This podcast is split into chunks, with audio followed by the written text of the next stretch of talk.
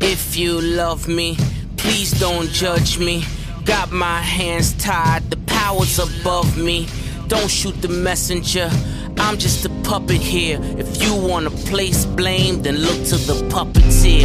Family, fortune, envy, jealousy, privilege, passed on, legacy, secret, sabotage, borderline, felony, suicide, subtract, selfish, pedigree. When the love's gone and the hate's there, better watch out, cause it's cake fear. Your family ain't your family. Welcome back to Legacy is just the We Was Privileged podcast. I'm your host, Yeah. Brandon, I'm your other host, Chanel. and we are excited to be back because We're because so happy. Succession is back. It's back. It's Succession Sundays are in full effect. I absolutely adore this show. It, Adore is a crazy word for this particular show. Yeah, I adore this show. This show, the writing on this show is kind of unmatched writing. Like just the dialogue that is in this show. I, I mean, I don't really think there's anything else on TV quite like it. Like every every character's words, like is if I close my eyes, or not even close my eyes, if you just wrote down the Mhm. lines for every character and didn't tell me who said them, I could tell you who said them because everyone's lines always fits their characters to a T. It's just like the perfect uh writing. What what'd you think about the first episode? I, I don't it's funny because I've been watching so much. Like I like I um I don't know if I ever told you we never talked about this, but I had never watched actually sat down and watched John Wick. So I watched all of the first three this weekend and then watch Succession. So I was like, okay, this is a different pace. You know, I was like, I was trying to remind myself that action here happens in the dialogue. Um, and it just it felt, you know, it felt it felt comfortable. It felt like we never left. You know, I felt really good about about being back with these kids. Um, I am stressed about some things, but I feel like they smooth they guided us into it smoothly. Like like you said, all the characters are still who they are. We've advanced in time, but like everything makes sense. And you truly don't know what's gonna happen. But part of you is like, I've been knowing these people now for three years. I have a good idea of what mistakes they're gonna make, but maybe they'll surprise me because there's always a twist that you literally cannot see coming. Like, and usually it's Kendall doing the twisting, so we'll see. Yeah, I don't know. I well, so Jesse Armstrong did an interview not too long ago, Mhm. and he basically said like the show is called Succession. I feel like I'd be cheating the listeners if a succession didn't take place. So he basically Yeah. all but confirms that at some point this season there is going to be a successor to Logan uh in this world. And so I'm really interested to see, you know, how to get to that point because I was watching some other interviews and like I know Sarah Snook, Shiv, she said that she didn't know this was going to be the last season until she basically got the script to like the end of the season. Like even when even like the scripts of like the first few episodes, like they didn't know like this was to be the last season until they basically got like the last couple episodes and they were like, "Oh, this is really the end of this season," which says to me that I think there's probably to be some type of spinoff or some spinoffs from this show because one, it's way too successful. It's just like a it's just a cash cow for HBO. It's blown up into like this big uh, you know, cultural thing. I mean, it's not Game of Thrones, but it's probably the closest thing they have to that now. Yeah, Um, it. it, so I mean, it's blown up. So like, and people love the characters. Depending on how they end this, they could spin off any number of characters on this show Mhm. uh to do it. Yeah, I sent you a clip of uh, Brian saying that Greg would be the best spinoff because we could just follow an idiot around living his life. And I'm like that. Like I think people vote for the Greg of it all, but we'll see. Well, I think I think that would work, but I think here's the thing with this show. This show is more I mean, it's funny. It's like a dark comedy, but it's it's more of like a tragedy. It's like hmm it's it's very dark. It's very like it's it's funny. It's a very funny show, but it's almost more dark than comedy to me. Like it's such a dark show.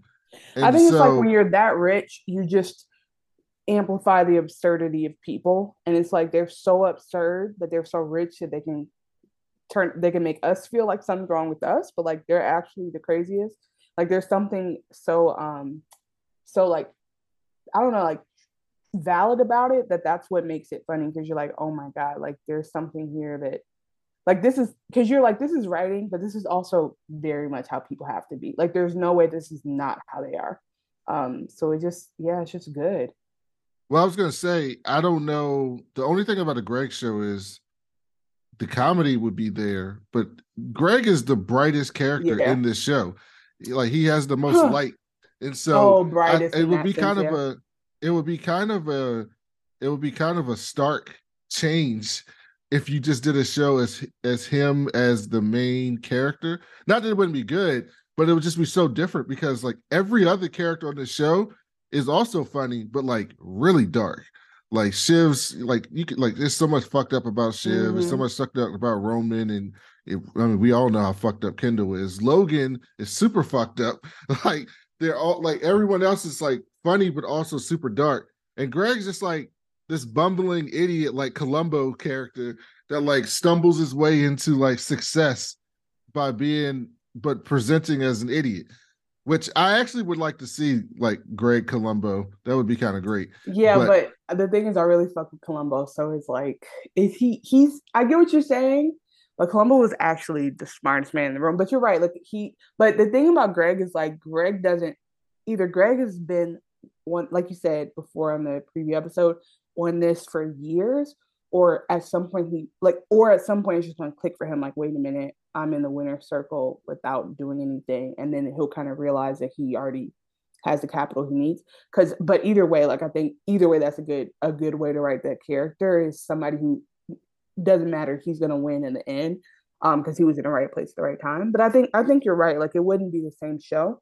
And i almost feel like these stories are this story has been so well written that I could even see a spinoff that's almost like another family in this in the same universe or a different universe. Like I just I see this story being told in different ways with slightly different characters, or I see I do see them ending it too because when you think about it, where are we going to go with Tom? Like, what is Tom going to do beyond this divorce and this stuff that's going to be like compelling? Whereas, you know, like, what is uh, do we really want to see Siobhan do politics work. I don't know. Like that's a different show. You know what I'm saying? So I think you're right. Like it doesn't give us a there's so many spinoffs that could happen, but it doesn't give us a clear like, oh, this is the this is the friend of that's gonna get the bump up because everyone's paths and stories have been so clearly defined. You know what I'm saying? It's like where what story do they even have to tell yet? So that's like a that's actually a compliment to them. There's no like clear underdeveloped character that should get a spinoff. Also, you mentioned Columbo. There is this theory, like on Reddit and like on mm. Twitter, that Greg is is the mastermind. Like he is, like he is the mastermind behind all this. But I, I still don't buy that.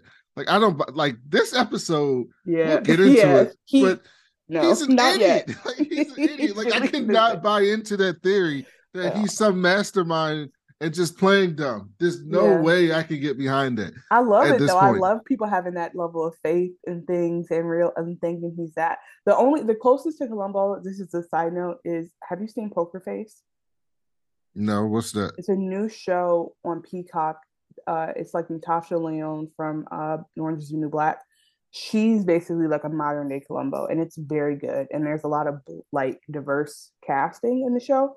So highly recommend anyone to watch it because like um like a lot of people a lot of good actors were in it like for a half second. Um so anyway, she that's like it's literally like a 2023 Columbo. She okay. can tell when people are lying. And that's her whole thing. So, Adrien Brody's in the in the pilot actually. Now that I think about it, and Lou Diamond Phillips in the whole series. Before we get into the review and before oh, you, you play care. your You're no, like, okay, anyway. No, before we before you play your recap, I did want to ask you a question. So, because we need to be on the record for this on episode mm-hmm. one before we even start the recap of episode one. Oh, we need to be on the record for this. So, I need to know, Chanel, who is going to succeed Logan Roy? I'll tell you who it should be. It should be Roman. I'm gonna stand on that. It should be Roman. Who it okay. might be, it might be Shiv. Okay. It probably won't be. But who are it you going? Who are you picking? I mean, I'm gonna vote for just. I'm gonna say this is not gonna be the right answer because it should be the right answer. It should be Roman. It's not gonna be Roman though, but it should be. So I'm just gonna say Roman. What about you? Okay. I think that it's going to be. I was leaning towards Tom, and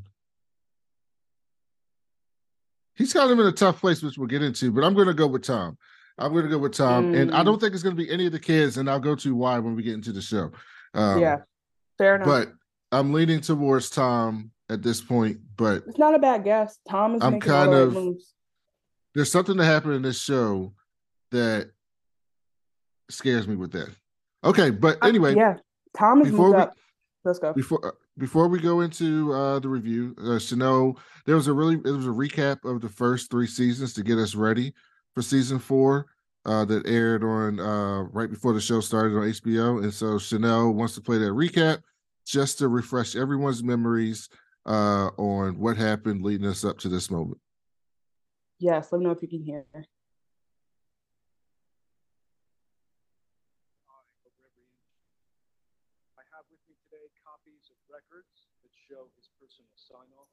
This is the day.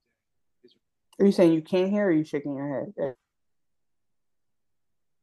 Keeps a watchful eye over every inch of his empire.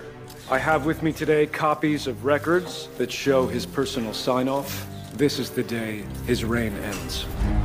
This is like OJ, except if OJ never killed anyone. Who said I never killed anyone? Ken, you fucked the family. Or I saved the family. Or do you not actually give a fuck? And it's all just ego. Fuck the patriarchy! You know how it is. Families. Well, you work for the shareholders. I don't like betting on blood feuds. Fine. I'll step back as CEO. I'll be pulling the strings, right? Stick with me, Roman. I'm an incredibly dangerous enemy. Well, don't threaten me, Gerri. I don't have time to jerk off. I put Gerri in, but I can't trust it. I need you. I'm Siobhan Roy, Waystar's new president of domestic operations. My sister's making moves. I can't just watch it happen. Rope Roy Co. Nothing be as brutal as the open letter his own sister released. The FBI is downstairs. This is a search warrant. There will probably need to be a face behind bars. I'll step up and go down. My case is fine. This isn't a slam dunk here. So you're saying the papers are bullshit? They lack some of the explosiveness it was suggested they might have. The word is Kendall overpromised. Uh, no prison. Nope, we don't think so. To justice. To, to justice. justice next president of the United States is in this very room. He is, and he's hard as a rock. Will you make me the most bulletproof candidate in the world? Fuck it. You're not good enough for me, but you want me anyway, even though I don't love you. Fuck you. I'm not a good person. I killed a kid. Uh, is this real? At your wedding. What? One waiter down, that makes sense. I mean, who's the real victim here? I waited three quarters of an hour for a gin and tonic. We are in discussions to acquire Gojo. Welcome. Gojo's market cap has overtaken ours. So I make sense as the person to take over. So we go see him and we tell him we just won't have it, right? Things may be in motion. Do you want a deal with the devil? What am I gonna do with a soul anyways? Can we even actually stop him? We push him out. Full coup. You can handle this? Been basically planning it since we were four. What's all this then? You need a supermajority, and we can kill it. I have you beat! Do not do this, please. You can trust me. You can't trust him. Oh, fuck off. You nosy fucking pedestrians. Who told him that we were coming?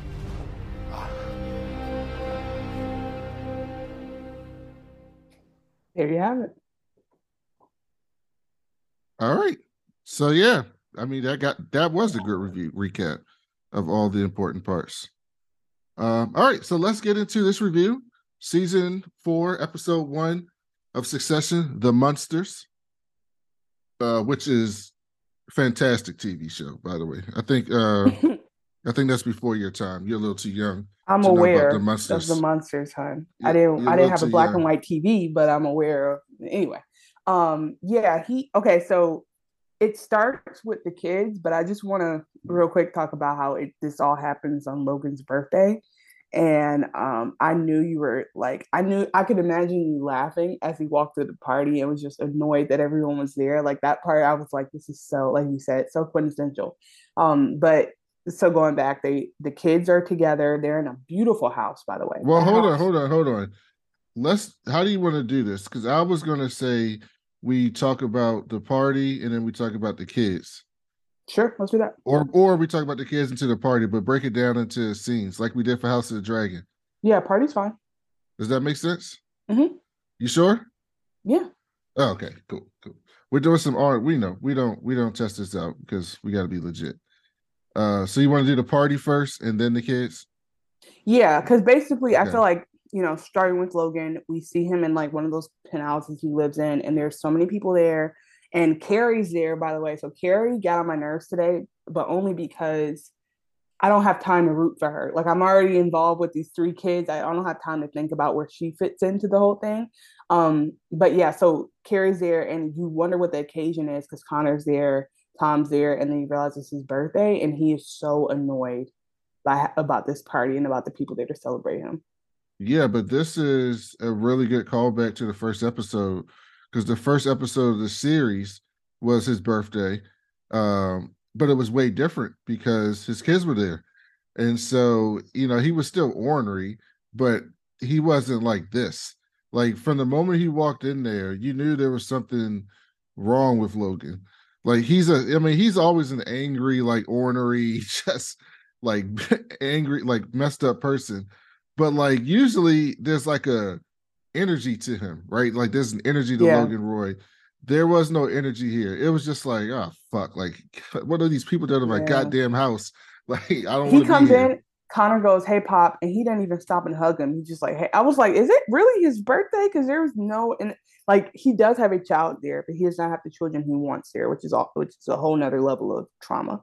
Um but yeah that he's there's definitely something missing. I'll cut to one part later because i think it relates exactly what you're saying. So the kids never make it to his party. Um and carrie who again is a friend assistant advisor is what she tells somebody her job title is which again Yeah, so um, she she's over there talking to to Logan, and then they see Greg uh come in with a girl. Wait, sorry. Before you get there, I just want to say there's a part where Carrie, just to go to your point, there's a part where Carrie calls the kids and asks them if they'll call Logan. yeah, And that's they- way later. Right, right, right. But I'm saying they say no, and she's like, "Well, maybe I could get him to text you to ask him to call you." Like, there's so he really does want them there, but we, but he doesn't really admit it until like halfway quarter through. Um, I just want Yeah. to. add to Well, he's still he never well he'll never admit it, Mhm. but Carrie could tell. Carrie could Right. tell. Yeah. And then later on, uh, like we'll get to it, but he does something else where it was clearly obvious that he missed the kids. yeah. Um, but yeah, like But yeah, Carrie's Greg talking comes to in. Yeah, Carrie's talking to Greg, and I mean, and Carrie's talking to Logan, and Greg go, I mean, Logan goes, "What the fuck is that?" Like walking in with Greg, and Carrie walks over there and kind of small talks her to get Greg away from him, and she's basically like, "Dog, like, you know who your uncle is and what we're trying to do, and you just bringing randoms to a fucking his birthday party. Like, this is not a pre-fuck party, is what she said." This is Logan's birthday party. Like, this is some serious shit. And Greg's like, well, actually, I think I'm starting to feel for her, and I'm an honorary son, and so I get a Yeah. fucking plus one.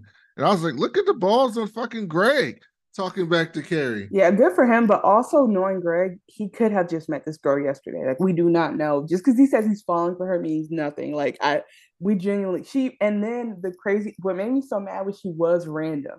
Like she did, she wasn't like normal the whole party. She did in fact create issues at the party. So um the fact that like I thought they were kind of being hard on him, and she weirded me out with every interaction. Yeah, I mean that was that was really weird. Uh, but here's the thing, Greg. You know, last season he had that thing with Comfy. Was wasn't that her name? Com- I think her name was Comfy. He had the thing with Comfy, The assistant. and yeah, the assistant. And so now he's feeling himself. So he Mhm. thinks that like I'm the shit. Like I got a little bit of money in my pocket. You know, I I screwed the kids over, which got me some favor with Logan. So I'm sure he got a raise or some type of promotion or something out of it. Uh, uh, yeah, he did. Because remember last season he had that meeting with Logan when he was trying to play his hand, like, "Hey, I want to, I want to be in charge of parks or some shit like that. If I do, if I go with go with you or something like that." So I'm Yeah. pretty sure he got a nice little promotion. He's probably making, you know, mid six figures now, high mid six figures. You know, 5 Mhm. six, seven hundred thousand dollars a year. He's probably, you know, swimming in it a little bit. So he's starting Yeah. to feel himself, even though he's completely an idiot still. Right. We'll get to it later, but it also like it, it's giving that he's Tom's wingman, so he's getting like the leftover women that Tom doesn't want while Tom is prowling the city. Like I can also make that story up in my head because I assume they're both out there just kind of on some other stuff now that Tom is uh separated, which we find out in a couple minutes. Um, but yeah, so they're so they're at this party. The girl oh, let's finish talking about the girl. So Carrie's concern was that the girl was going to be a um like she's like a reporter or something, which is a, a valid concern. Like she could be there to do all kind of stuff. But so I got nervous when um Greg is talking to Connor and Willa, and I, it's a great scene. It was in the trailer where Connor's saying he's worried about being squeezed down from one percent into decimals. um, and he's really concerned about that. And so then um the girl's like asking him questions about the campaign, and that made me nervous. But it turns out she was just curious. yeah, exactly. Yeah, and like and curious in a way that clearly that was too genuine. It was too genuine for this party because she's asking questions and it made me suspicious. So nobody here actually cares about what's going on with each other. Um, later, they have this moment where they keep talking about how she's gonna have to be kicked out, and uh, no, Tom comes to Greg and tells him that she's like committing all kind of social, social like uh faux pas, and he asks what, and they they show her purse, and Tom says that her purse, what did he say? I need to pull this up. It is such a this is like such a level of writing and a level of research to be able to show how this woman's handbag is does not makes her stand out from this party. Yeah. Okay. So while you're getting that scene, I do want to talk about um so Connor being at one percent, right? Uh actually, I mean it's it's played as stupid. Like, oh, look at this fucking moron talking about one percent. But like it's actually kind of serious because he one percent in a close election can matter. And what would happen in real life is that the both if it's someone that's like a middle candidate, right? Like if it's someone that's like like when 2016 when you had uh, Gary Johnson and Jill Stein, right? They got about three percent of the vote. Like that three percent could have made a difference in that in that vote for Hillary Clinton, right? And so, Mhm. but both of those candidates weren't really like middle candidates. Like one was a libertarian, one was like a Green Party. But if there was like a middle candidate that was actually getting one two percent, they the other two parties would be forced to bring them to the table to basically say, hey, you mm-hmm. know, it's six, it's four months out for the election, it's three months out for the election, it's two months out for election. I need you to make a, I need you to drop out the race. I'm going to give you X, Y, and Z. I'm going to give you this cabinet position. I'm going to give you this thing or this thing that you want or that thing that you want. And then you endorse me so your 1% can come to my side, right? So, Right. like, having a stable one one percent does kind of matter in a way that they play it as stupid, but I think they're going to play it as it actually matters in this show, uh, because you know, uh, Shiv mentions the other candidate, Jimenez, who's the Democratic candidate, and she mentioned that they talked to her about working on the campaign, uh, and she she seems to care about making the Nazi running. So I think they're going to play it as like this close election. I think there's going to be a running thread uh, throughout throughout yeah, the show. I think that's a good um a good estimate of what's to come, a good prediction. Um, especially because uh one thing I just want to clarify is Hillary did win the uh the what's it called? Why am I missing every word? The popular vote. I was gonna say the common vote. What's wrong with me? Okay, do you want me to play that part real quick? Because that also goes into Tom. yeah. If I mute, can you still hear the sound? Yes. Okay, here we go. Nice. What, what are you at now? Solid, still holding. Yeah, 1%. It's just the fear is in these last days, uh, it could get squeezed. Squeezed down Mm-hmm. from one, because that's the lowest number. Uh, no, there's, you know, decimals. You know, they're, they're saying that I could need to get aggressive in certain media markets because both sides are trying to squeeze my percent. That's greedy when they have all the other percents. I know. But then it gets awfully spendy to get aggressive. Like how much? Like uh, another 100 mil. 100 million. Damn. Wow. I mean, and, and so what would you get for that? I mean, could you win? good, good lord, no. N- No, no. Uh, that won't move the needle. No. Uh, the hope is that would maintain maintain my percent. Okay, and for your percent, you get. He gets a place in the conversation. Which is great, because conversation's important to be Mhm. inside of. But it is kind of a lot, right, Will? A hundred million? I mean, well, yeah.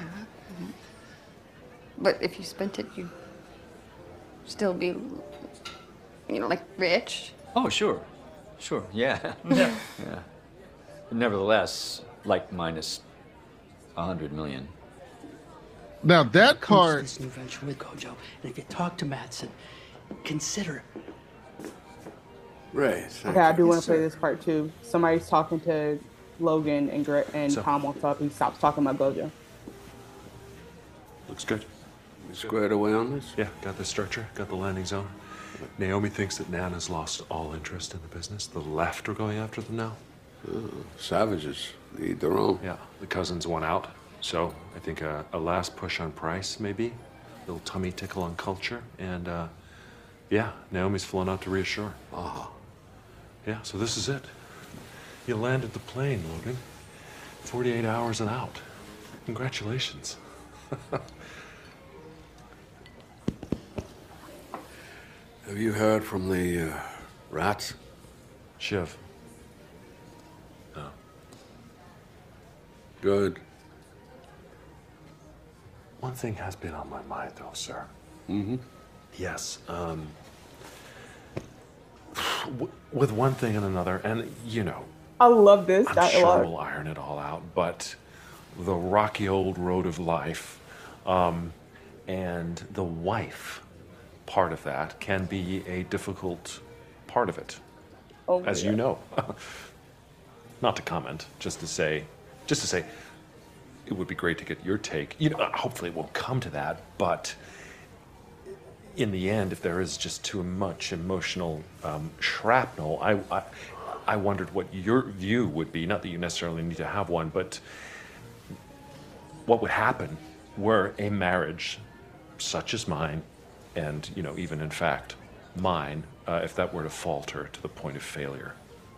If you and Shiv were to bust up. Right.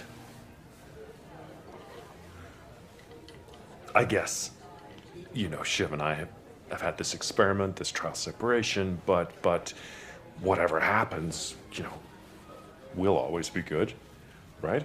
If we're good, we're good. Yeah, So, we yeah. got. Okay. Go ahead. that scene with Greg and I mean, sorry, with Tom and Logan was fantastic for so many reasons. Um, one, first of all, the writing is so brilliant because Jesse Armstrong, who's a pretty liberal person, but not like crazy liberal, was basically talking about one of the biggest one of the biggest reasons why this country is still like in the way that it is is because of conservative media and how powerful it is and there is no liberal counterpart to it. Like there's no liberal fox news right? There's some there's some conservative conservative voters support conservative media so much that they already had fox news and then they made oann oann and then they made newsmax and they all got viewers because they go out and they support that type of uh show i mean type of content. And then on that content they don't talk they don't question the republicans. They don't um i need to hold them accountable. I, I need to be the person that holds the republicans accountable. That's not what they do they are cheerleaders and they just tell you everything that they're doing is great and the other people are enemies and it cultivates a group of people who don't get any news from other sources And so they believe that. And everything else is a conspiracy. Everything else is conspiracy. That's not on there. Oof. But there's nothing like that on the left, right? And so Logan has this throwaway line, which was really, as a political science major, Mhm. it was so important to me because he goes, "Oh, those savages on the left." Because Tom goes, "Oh, they were getting pressure from the left," and and Logan goes, "Savages, they eat their own," which is actually true. Uh, if you go on Twitter or you go on social media, you or look at any message boards, anything like that, the people who question Democrats the most are the left, and the people on the left question Democrats more than they question Republicans. And their excuse is that, well, I expect Republicans to be terrible, so I'm going to hold Democrats accountable. Which, in a vacuum, I understand, but in the world that we live in, the other side doesn't have that, right? And so the other side is just like, yeah, we're all on board. Those guys are the enemies. And then the left is like, those guys are the enemies, but y'all kind of enemies too. And then it creates this cycle of like messing things up, right? So I thought that was like a really cool line that Mhm. Jesse Armstrong threw in there because I was like, that is a really good line. But ultimately, this is what I was mentioning to you uh when I was telling you that I was I'm kind of on time, but I'm not on time because Logan, in so many ways throughout this episode, how many times did Logan say, Hey Tom, call Shiv? Hey Tom, call Shiv. You need to call your wife. Mhm. get your wife on the phone. Or in this scene, have you heard from the rats? And he's like, Who, Shiv? It it almost seems like Logan keeps Tom around as like this filter to get to Shiv, right? It's like you are useful as long as I can get to Shiv. And if Tom and Shiv were to break apart, eventually he's not going to have that in the Shiv anymore, and Logan's going to find not find use in him anymore.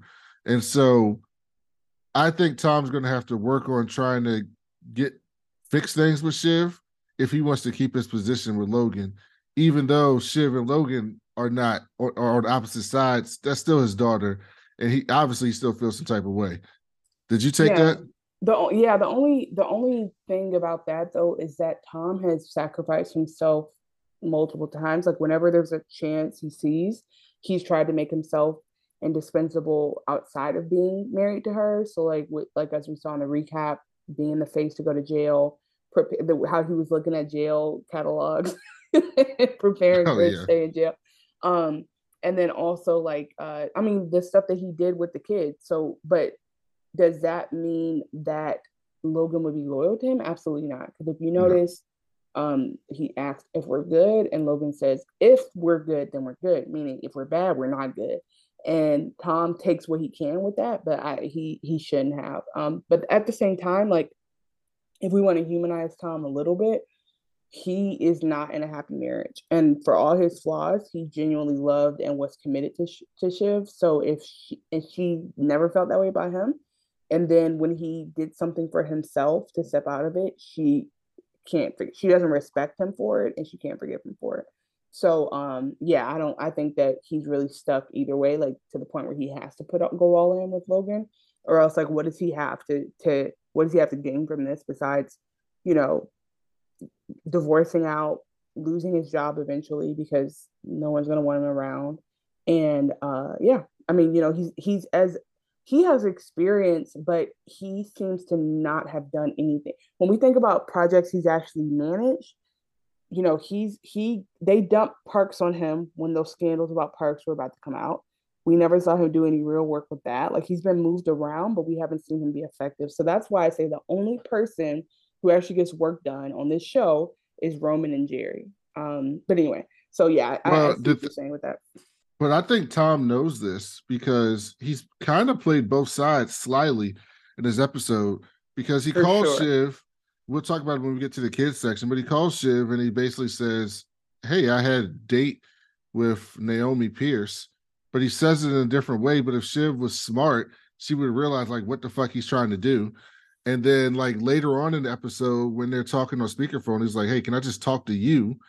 And he's like trying to, he's like slipping things like slyly so anybody else doesn't get it. So he's kind of playing both sides because I think he realizes that he has to. But that leads me to the best couple But I also think TV. he feels bad for what he did. but there's no making up for it because Siobhan's not that type of person to like actually. She's not. She was never actually in a relationship to begin with. So him standing up for himself in a way that hurt her is unforgivable. Um, so you could tell he genuinely like regrets it. I don't know if he feels bad. I think we'll talk about it when we get to the Okay. end because that's when all that happens with Tom and Shiv. But yeah, uh, do you have the scene with Greg and Tom? Sure. Um, this is the, wait. You mean this? Oh, this was the purse scene. So I'm gonna play two Yeah, Greg and that's what I'm talking great. about. Yep. Okay, here we go. So I hear you've made an enormous faux pas, and everyone's laughing up their sleeves about your date. What? Why? Why? Because she's brought a ludicrously capacious bag. What? What's even in there? Huh? Flat shoes for the subway? Her lunch pail? I mean, Greg, it's monstrous. It's gargantuan. You could take it camping. You could slide it across the floor after a bank job. Well, whatever. She's another tick on the chart. The disgusting brothers. Don't call us that. Don't. It's heavily ironized, Greg. Okay? Okay, I'm kidding. I really do like her. Uh huh. Yeah. Well, she's used all the display towels in the bathroom and now they're sopping wet. She's gabbling about herself and posting on social media. She's asking people personal questions and uh, and she's wolfing all the canapes like a famished warthog. People are overreacting. Okay, she brought a normal sort of You handbag. are a laughing stock in polite society. You will never go to the opera again. Maybe we should go. Oh, are you okay? What what happened? Nothing. I just asked Logan for a selfie. Of all the things to do, She's not reading the room, but also like she's us. She's us. She's us actually eating the fifty thousand dollars worth of catering. She's us like actually bringing a purse where you do need flat for the subway because you can't afford a black car in New York. Like she's a regular person. Now the the display towels, if there's napkins, that doesn't make any sense to me. But the fact that they they said the towel is sopping wet, like everything Tom just did is ridiculous and over the top, but probably accurate. It's probably so accurate to how what's really happening in that in that party. Yeah, I I, I, thought that scene was. They're the best couple on TV, uh, Greg and Tom, and every scene they have is I like. It, every scene they have is not just like, oh, that's a good scene. Like every scene they ever have together is fantastic. Like their chemistry is just off the chain. Mhm. Um, and I, I like. I hope we get more of that this season. The best couple on TV might be uh, Porsha and Gizelle on Real Housewives Ultimate Girls Trip 3, but I get what you're saying. Here we go with the They're close, TV. close. Okay, so I I don't want to keep playing some like there's a lot of good dialogue at this party, by the way. Like there's more dialogue here, I think, than like we can summarize the rest, but this is hard to encapsulate. Yeah, I got so the wanna, summary. I want to bring part two of Disgusting Brothers up though. Okay. Well, before we get there, uh, there's some other things that happen. Some well, some some big things that happened before then. Do you want to? Uh, can we run? So you don't want to talk about the girl and What round girl? her out? The story about the girl and round her out with with. Oh no, I was going to get to that at the end. I was going to Okay, kind of cool. go through. No worries. What I was going to do is like how we did House of the Dragon, where we go through the scene, uh, like the different scenes from start to beginning, and then go to the other scene. Like we would do, like oh, we're in Westeros. I mean, we're in Westeros, and then we're in this place.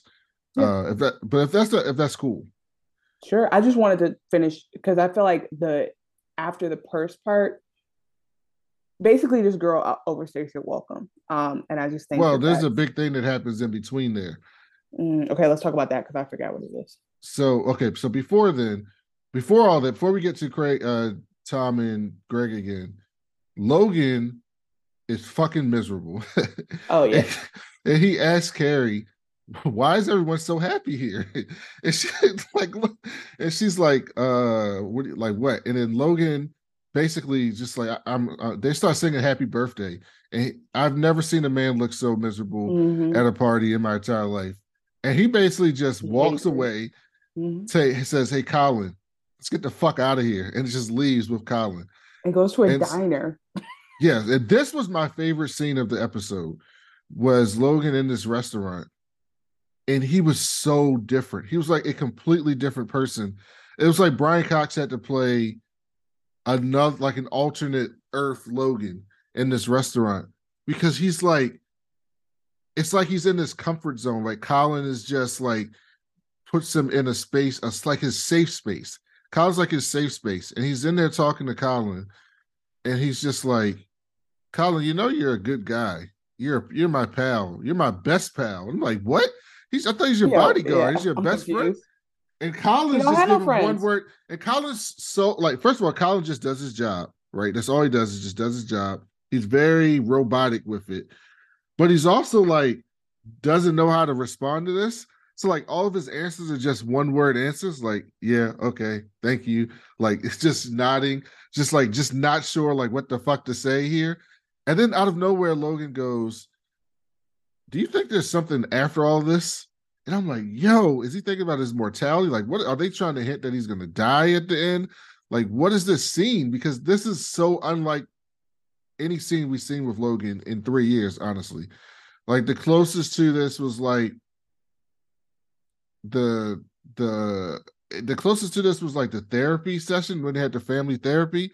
And even then he was still like Logan Roy, you know, brought him super like uh, manly. I gotta get this off. This one was just like, hey man, they got me at this party. They got all this bullshit. He starts talking about how people was just markets and they're just you know just all these different metaphors about people. And he's just like yeah he's essentially saying like yeah i've done all this bullshit but like what like what's next? Like what am i doing here? And then he goes like i have my theories about if there's something after but who the fuck knows? And i thought like what'd you think about that scene? Because i thought that scene was so fascinating to see i like your interpretation of it because i didn't think I didn't think that deep about it. So I think what you're saying um, makes a lot of sense. Uh, that he's having a moment. I think it probably like if we could make up a narrative deciding that he does have a heart in some somewhere deep down, then yeah, he's upset that his kids aren't there. He's thinking about like not just succession of the company, but like big picture, like like what it, I think that you know you get to that point where you're like, at some point he has to be honest with the fact that he's not happy. Like nothing in his life is making him happy. Like the marriage is done. All the marriages have been done. Like Kerry's not there for forever. Like his kids aren't around him. And that's a sobering thing when you're older, you've had health issues. Um, but he won't let up. Like he's his own worst enemy. Um, and the other thing I think is interesting is Colin doesn't say much because Colin knows that if he gets too comfortable or gets too happy in the moment, Colin can still be out of here. Like nobody in that, like one mm-hmm. thing I caught even in the recap was him talking about Gerri and how he doesn't trust Gerri. And it's like, there's no reason not to trust Gerri. Jerry was about to get fired for Roman harassing her, but so no one's really safe. And that's why he doesn't have friends. And that's why he doesn't have faith in the afterlife, whatever he, the reality of what he was asking is. And him talking about people in markets, like, it was just like, I was like, this is very, this, it was very raw. It was probably the most, like you said, it's the most honest he's gotten. Um, but I thought it interesting. You said earlier that like Roman's the only person, well, other than Logan, who's like actually done anything or got does their job. Yeah. Colin is the one who always does his job. There's we've never seen a scene where Colin didn't come through for Logan, or whatever he was asked to do, mm-hmm. he gets it done. And I think I think there's a respect there that Logan mm-hmm. doesn't have for anyone else in his circle because they all just seem like fuck ups or wanting something from him and it, it, it just seems like Colin is just there to do his job and get paid. Yeah, I want to say it. I want to say something about that though, because Logan doesn't set anyone up for success either. Like he doesn't train his kids no. and mentor them and spend time with them so they can take over. He just expects them to go to have gotten this stuff somehow from like the schools he sent them to or from their mother or whoever. He just expects it to come when he got it from the work and he got it from whatever he did to get there. So that's definitely a too high of expectation. And then the other thing too is like with even with Tom, whatever, he's asking people to manipulate others. But the reality is that Logan, Logan doesn't like influence people in a way where like they're like, oh, this makes sense. This is on the same, like we're on the same thing. He tricks them almost, or like he just or he brute forces them. So again, that's why he's setting people up because because you're not like you're not willing to are to be flexible in price, for example, later on, that doesn't mean that Tom messed it up. That doesn't mean anyone messed it up but you. Like you didn't do like you're not on the ball or whatever it is, whatever the outcome is. Um, so yeah, I think I think you're right that nobody can do it, but Colin gets asked to do concrete things that he can do, and that helps too. But it's also because Co- Colin is never in line for succession, so he's able to like Mm-hmm. trust him and give him that. So yeah, I mean, it's a, I'm sure this scene will be very meaningful later, but in the moment, I was just like trying to absorb. So after that, uh, in between the next scene where you were t- want to get to, uh, Connor, they go back to Connor, and the Connor's like on, like I don't know, like if he like sniffs some coke or something, but he comes back to Willa and he Mhm. goes, "Hey, I know we had this plan to get married on a boat." But what if we got married under the Statue of Liberty? But this, I wrote down what else he said. Please. He said, what if we got married under the Statue of Liberty with a brass band playing instrumental? Okay, he if he stopped there, wait, hold up, if he stopped there, decent. It just keeps getting worse. But then he said for with a rapper, and then what if we had jetpacks and bum fights? what is that? What kind of wedding is that? I can't even imagine. that. He's he's tried to appeal to every demographic in America. That is insane. But his whole thing is like it was the Trump thing in real life where like sure. Trump didn't have to pay for all these campaign ads like other candidates did in the past because he got so much free media. Because the news and every channel, and every late night show, all he did was just carry all of his all of his rallies and everything and share everything that he ever said. And so he didn't have to pay for any media. And so Connor's basically like, hey, we need to like, I'm not trying to spend this other hundred mil. So if we do like this crazy fucking wedding that forced the media to come cover it, that'll get us back into the news cycle where I can get some free media and I don't have to pay for this shit. Mhm. And so I see where he's coming from from a political standpoint, but that is a ridiculous ass wedding. If so, if your make any sense. husband to be asks you that, Chanel, would you be like, We're I mean, already- you're trying to run for president. We, I mean, I'm, I'm cool yeah, that's with not it. gonna work. I'm not trying to be a first lady there because I because I'll be cussing people out. I will embarrass the country. So don't don't put me in that position. Um, but I do think that like, you know, going back to kind of the original proposal of it all, what did he say? He said, "Make me the most bulletproof candidate in America." Like, what he might care about Willa, but like neither one of them really would be together if they felt like they had a different option, you know? So I, I, I don't, I think what was more sad for me is like Willa didn't want to marry him and eventually was like, you know what? I'm not going to do any better than this. Let's go for it. And then he's even taking away from her like the ability to have like a rational wedding. So that kind of made me mad. Like I, I, Connor cracks me up, but I was just like, this is this girl's one wedding maybe she'll get divorced and have another, you know, but like potentially this is her only wedding in life and you want to have bum fights. It just was completely ridiculous. That, that was kind of hilarious. I mean, it was, so- but it was ridiculous. And so I don't know if you have this scene, but then this is the next scene is when Greg tells Tom what he Yeah, did at the party.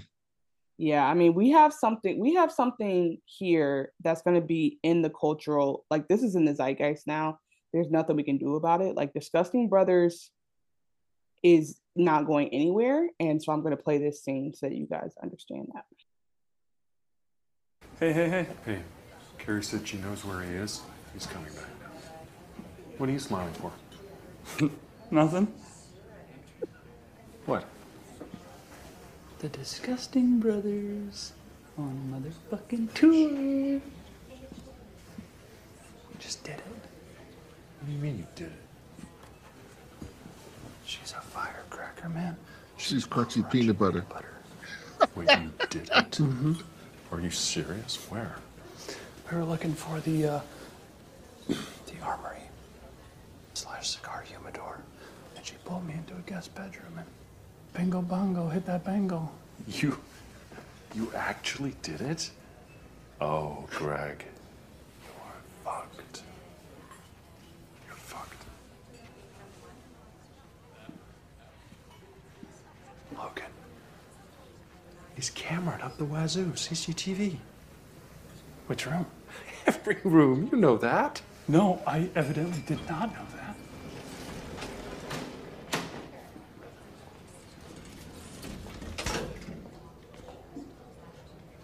Are you serious? Of course I'm serious.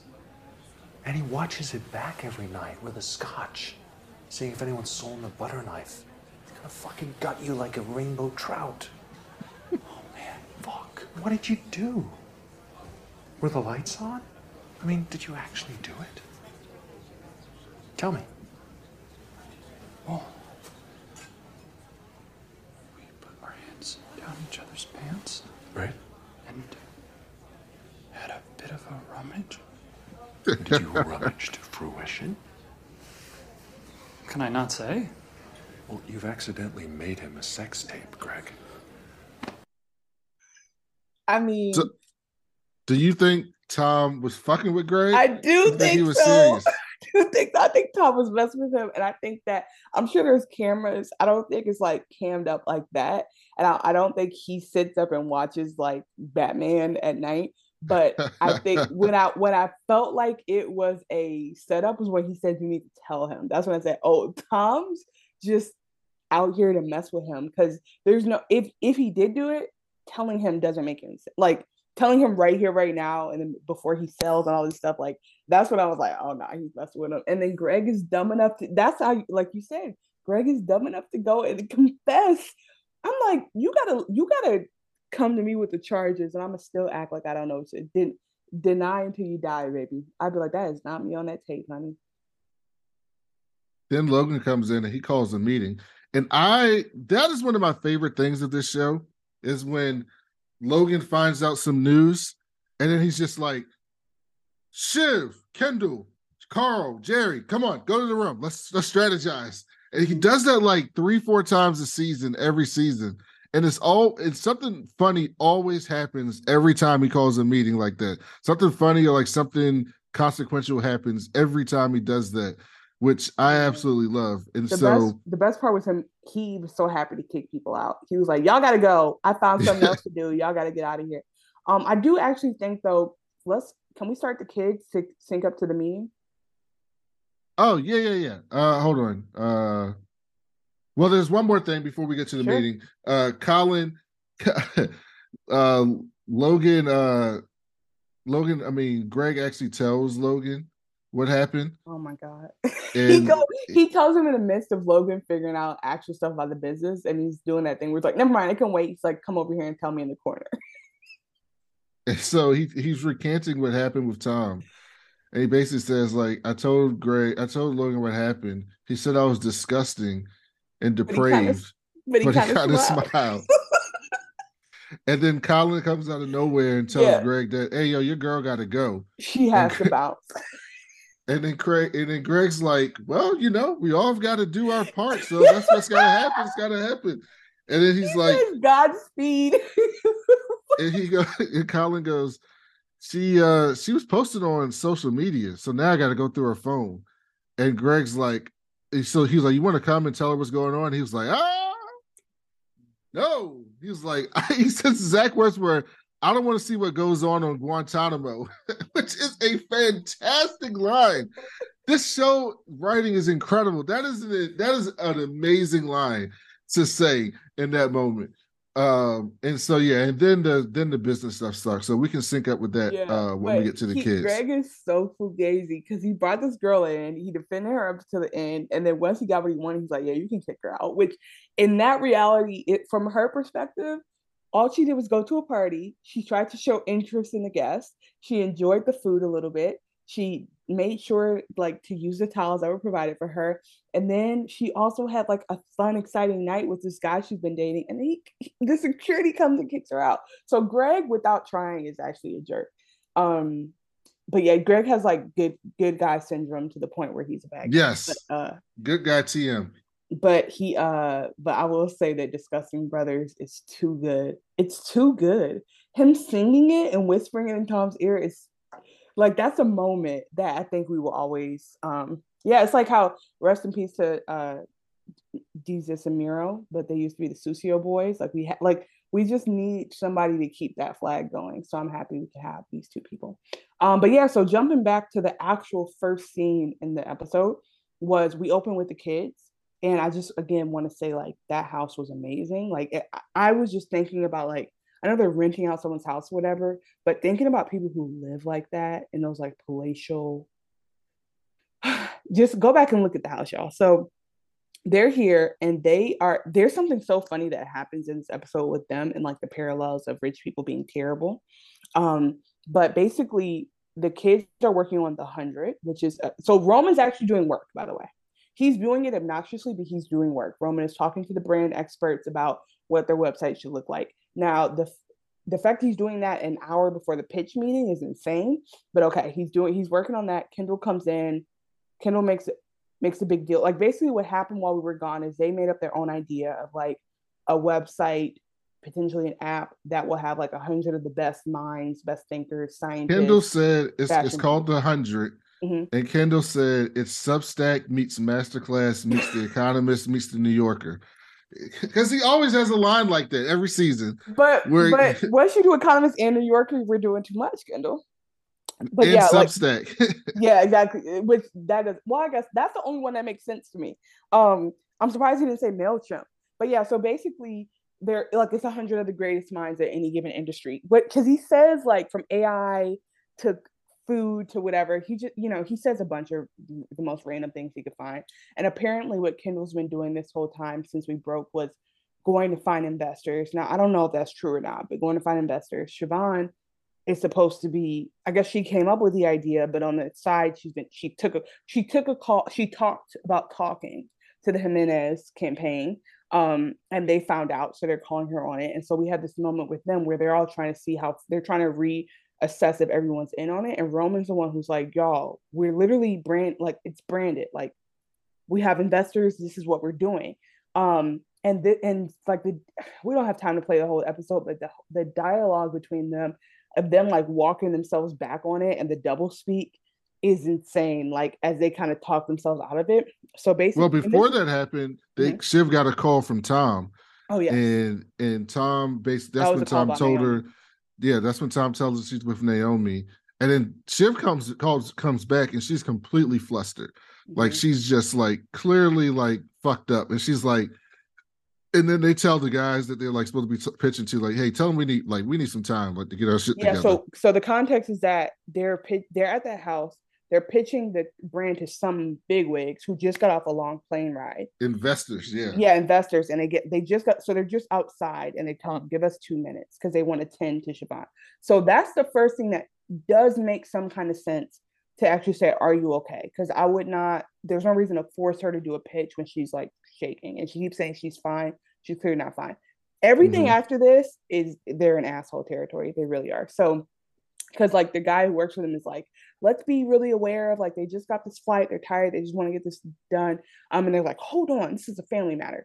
So she tells she tells them. So at first we and this is how we find out they have a separation because Tom, what mm-hmm. Tom said on the clip is happened later. Um, apparently he's able to see people, so he called her in case the news came out. But like you kind of peeped, he was really also giving her heads up. So that's when it's they start they start calculating that um that Waystar is buying is well. Is, what happened was yeah. uh Kendall is on social media because remember last season he mm-hmm. he fancies himself this big social media mm-hmm. mogul, mm-hmm. and he says uh that um one of the Pierces one of the Pierce cousins, I forget Bun Pierce, I think her name was, was at just posted on Instagram at Logan's party. And so they're like, why is Bun Pierce at Logan's party? And then they kind of put two and two together and they're like, oh, that's his oh, next move. He's trying other, to buy Pierce. The other thing is the Gojo sale come, happens in two days. Yeah, 48 hours the Gojo so, sales goes and, through. Which, by the way, is not going to happen. So it, I can, it's not happening. I can tell you right now. There's too much build up to it. Um, and there's too much of like Logan about to do this and then pulling out. We'll see, but I would, would not be surprised if like they build up to it for it to not happen. Um, but yeah, they're gonna sell and they're gonna spin off. They're potentially gonna like this is what they're all guessing, but they're potentially gonna spin off what ATN and pick up Pierce, or is it? Am I getting that wrong? Well, no, ATN is Logan's company, like Fox News. Pierce is Nan Pierce. It's like right, the rival. Right? Are they not? Is Waystar not spinning off ATN? I thought they were like selling that off. That's too. what. Well, that well, no. The, so they're selling Waystar to Gojo, yeah, right, to Lukas Matsson, and so the kids are guessing that what Logan wants to do is sell that, cash out, and then just take over Pierce and make that the new ATN. Right. That's what the kids think that he wants to do. But oh, they didn't I like confirm that. buying it as a part of the Waystar portfolio and then spinning that off, which doesn't No. make much sense. Okay, so yeah, that he was so the Gojo deal is pretty much done in their opinion, in their mind. They're like, oh, so 48 hours is and they're done. and they're counting their they're counting their proceeds from that sale for their stock. Yes, by the way. because they can liquidate they can liquidate their five percent of Mm-hmm. the company on the sale if they give their resignation, and that'll give them about three, two, three, four billion dollars, something around there. Each, yeah. Um, so they um so, so no, they- not they- each total. That's the key to this. So like uh when they kept asking if they had the money, they got to get other investors. They mentioned that they got to go into a group because the three million that they talk about is between the three. It's three million, not three million. three each. billion, right? I mean, three billion. Yeah. Yeah. it's three billion between all the the siblings, each not each. billion. Yeah. Uh, yeah. And so, so, they they start strategizing hardcore, but like immediately, because what's what's most important to me here is Roman is like, look, y'all help me break out of the grass with dad. We're here. We're having this family moment. Let's execute. Let's follow through. We're literally we have the deck ready, and you see Kendall and Siobhan kind of do that like older sibling thing where they start bouncing off each other. Like eventually, Siobhan's is like, maybe fuck the hundred. Like she just completely turns on her own idea, and they start just throwing out like, oh, if Dad's gonna do this, maybe we should get involved. Maybe we can buy Pierce. And it's like at a higher at a higher level, like this is really unhealthy because they're trying to enter back into something that, that like at least Roman fought very hard to like break because you know like Logan has mind control on Roman. And so for him to be like, I'm trying to do my own thing, I, I was just like affected by how much this is. I really feel like this is gonna be a relapse for Logan. I mean, for for Kendall, uh, for Roman, he's gonna go through so much get, dealing with his dad again, and the older siblings don't care. They like they want to do this, they want to get involved with Logan again, but I just feel like it's not healthy because Roman keeps saying, "Are you guys sure? Why do you want to stick it to dad? Like, can we just move on?" And and Logan says um, later, Kendall says, "I'm so sorry." Kendall says later, like, "Well, kind of want to be fun to like piss him off, basically." So they can but from a business perspective, I mean, this is how I feel. They are none of them are good at like the the only thing that they're possibly good at is what they already know. Shiv knows politics. At least that's what we're taught. That's what we're led to believe that she has an understanding of politics. Kendall may not be the leader, but when we first meet Kendall, he was like running shit, and the company was like doing okay. Like when Logan was fucked up when we first meet him, so like he was he was doing okay as like an underling like suit like C suite, but not the CEO, but like in the C suite, you know, executive vice president, vice president. Where like Kendall was like good at that, and if you remember, Roman wasn't doing shit because he he kept fucking up. He didn't even want to go to management class. Like he didn't know how to do anything. But each of them think only management class was offered. I think, well, maybe, but he was just like, no. Remember, he went to that management class and he met the dude, the little right? No, dude. that that was what changed his trajectory. Yeah, I'm saying, Gerri like put him on that, yeah. he didn't have any. He was so angry, like he didn't have any reason to. No one saw him, so he was definitely Yeah. having like he was almost having like middle child syndrome, which is crazy because he's a baby. But um, yeah, I re- I mean that's what's so cool about this transition because as you just mentioned, Kendall was named the next successor, and he and Mhm. and Logan snatched it back. So um, anyway, yeah, I, I think uh, that's why. But I was I was gonna say they. I don't think that they're that smart. So like, are that good? Like, I don't think they would have any chance of succeeding starting their own shit. And I think that Kendall and Shiv de- know that. They're like, yeah, this is a good idea, but we can't do that shit. And so why not get this thing that's already ready made for us? Like it's already a successful company. It's already have all the relationships and all the reach and the funding. And all we have to do is just take it over and we get to fuck dad at the same time. So it's it's that lazy rich kid thing. It's like I don't have to put in the work. I can just get what the work someone else put in, and then I just can just be in charge. And I get to like needle my father who pissed us off for like let, not letting us get his shit. Yeah, I just, but my thought process is if they can't run the hundred, they can't run Pierce either. Like I think they think they can, but my whole thing is what Roman is about to do is the only thing that makes sense. If you are that freaking rich, you try to do something good with that money or start your own thing, knowing your dad paid for it, that's fine.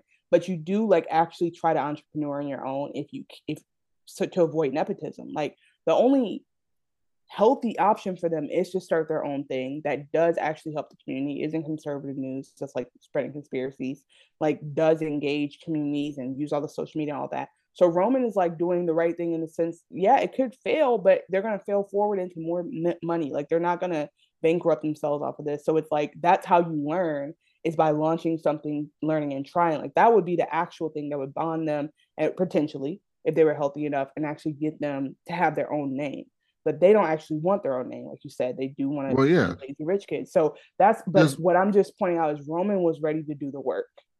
Yeah, well, I think they all were. I don't think and so. I, that's the no, thing. I, I don't they, think they all were. Well, I think they all work because Kendall mentioned something about like flying around the country to get these investors, the world to get these investors. Like apparently, the investors that were there, they were pitching to, were people that Kendall found right, and but got think them about to come. Kendall's investment calls before, how he would walk into a room and be like, "Okay, guys, I'm not gonna bullshit you," and ruin the whole. Well, that was meeting. him getting the pitch, but they mentioned that he's the one that got the investors there for them to pitch to. So, sure. like Kendall was doing some work to get this thing up and running, but I think what happened was what you said. They heard this opportunity, and they what Roman said was 100 percent correct. He's like, y'all just want to fuck dad. He's like, you want to fuck Tom, and you want to fuck dad, and I want to do my own shit, like you just said.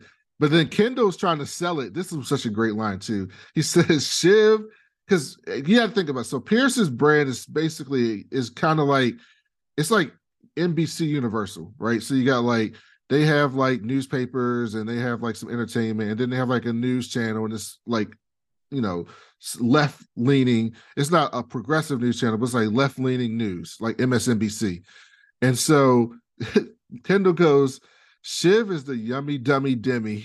And then he goes my profile is the fearless fighter of the good fight and roman is the dirty little fucker pushing filth buttons. That is a perfect i mean not the kendall part this is how, but this is I thought this was such a great line because Kendall is so he has a really good grasp on things outside of him and has no self-awareness at all.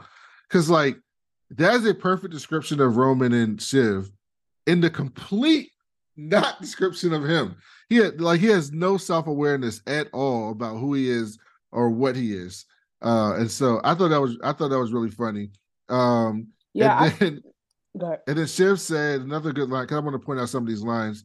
And then Shiv says, you know, because they're still trying to like talk Roman into it. And Shiv says, we need to strike now because Kendall might go on a killing spree at a 7-Eleven and you and you might get your dick chopped off by an AI jerk machine.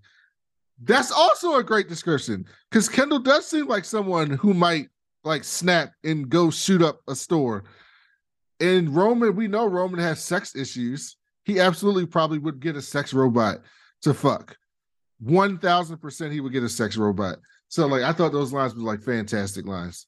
Yeah, I mean, there's there's definitely some more like intimacy they're building, and that uh, like the the level of insult is a lot more is a lot less to hurt and a lot more to like bond with each other. Yes. But um, but I still stand by. I don't think that Kendall I think Kendall and Siobhan would have done it because they had nothing else to do. I don't think that they're as they were as fired up though about their own thing as they are about something that puts them back in their dad's orbit. To be really honest with you, because Roman, I think, is again. I'm just my my concern this whole season is that they're gonna they're gonna put Roman back in there. He's not ready to be back in that orbit. That's all I'm concerned about. Well, they said to Roman, you're right. They said to Roman, "Hey, are you just scared of conflict?"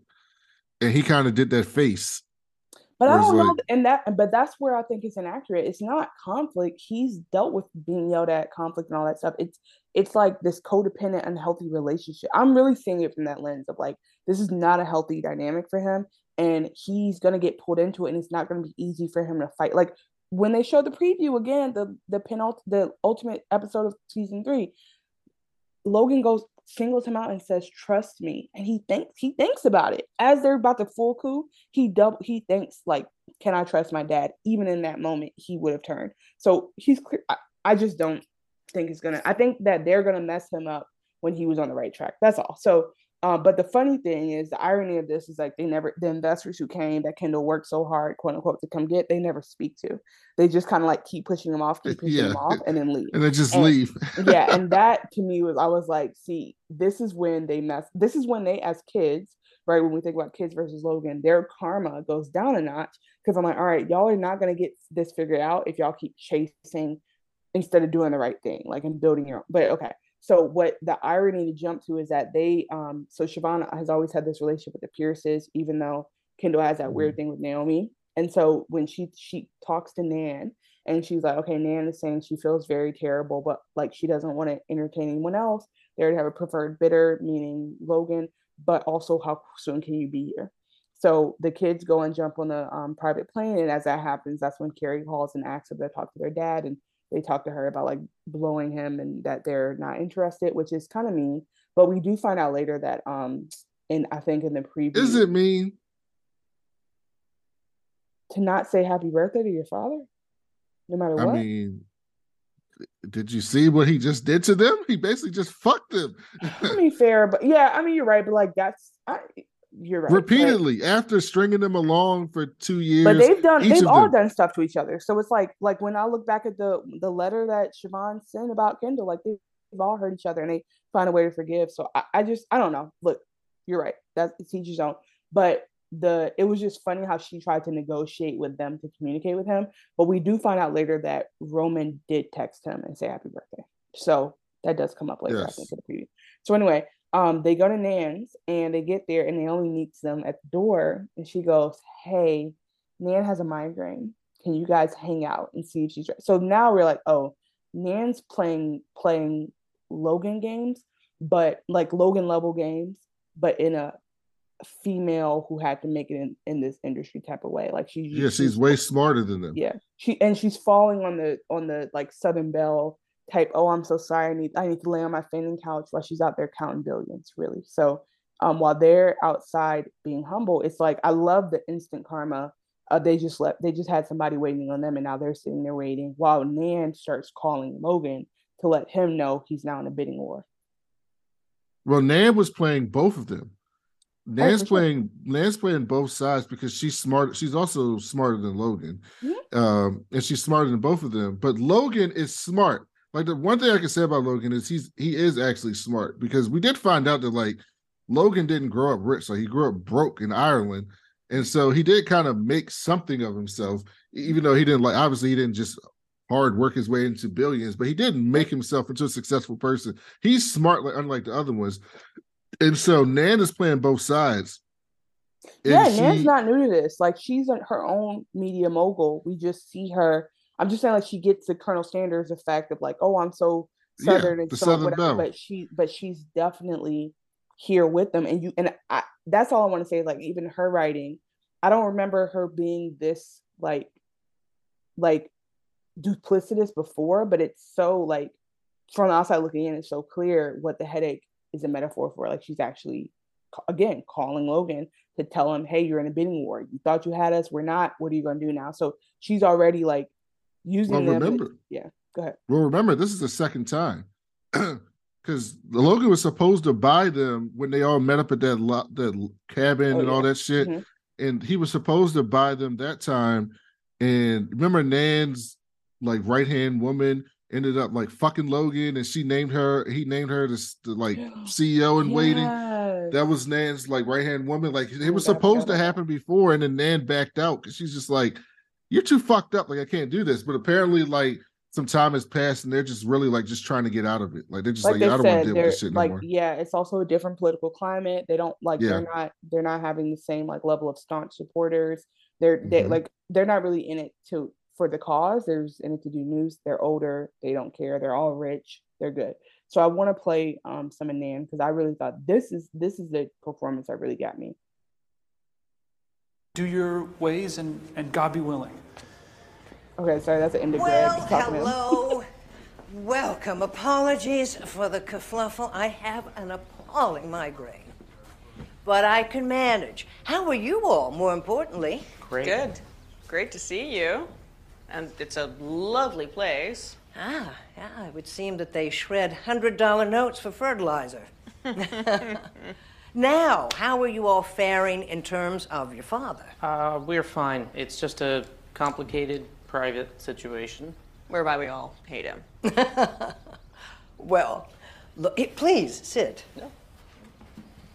Look, as you probably know, we are talking with our bankers, and we have a whole number of very interesting proposals to consider. Lies. And I think it's all wrapped up. So I wanted to say thank you for coming, but I think it's just a little bit too late. We have a preferred bidder, so. By the way, what what Kendall does here is how you know he's not completely out of the game and out of the running. Like he, they're all using their own savvy here. Roman's kind of taking the back seat, but th- I appreciate that Kendall's actually pulling his weight here. I hope that I have not inconvenienced you. Okay, well, lovely visit. Great to see you guys. no, really, I'm I am very sorry. May I offer you some bottles? They might as well be jars of jam to me, but the connoisseurs seem to like them. I fear I have peasant taste. Big power moves. You don't want to just hear the offer? I got a taste for Epère Marché Vin Ordinaire when I was 19 years old, and I have never been able to shake it. I like my wine thin and vinegary. Like her men. Me.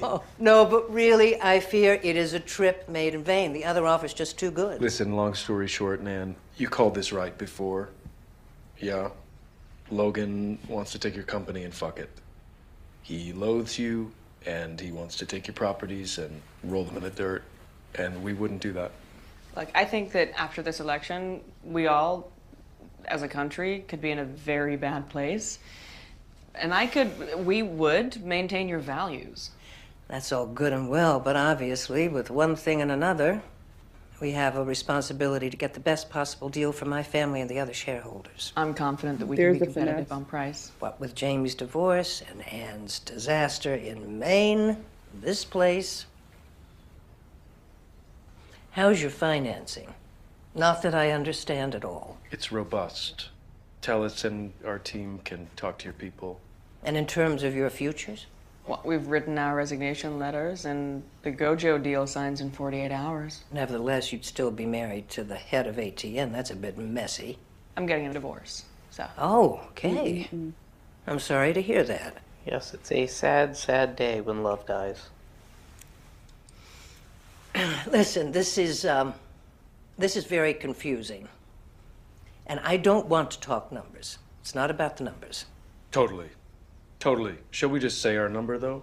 Just see if that makes any sense. Oh, I don't like this. Makes me feel like I'm in the middle of a bidding war. She literally is. Horrible.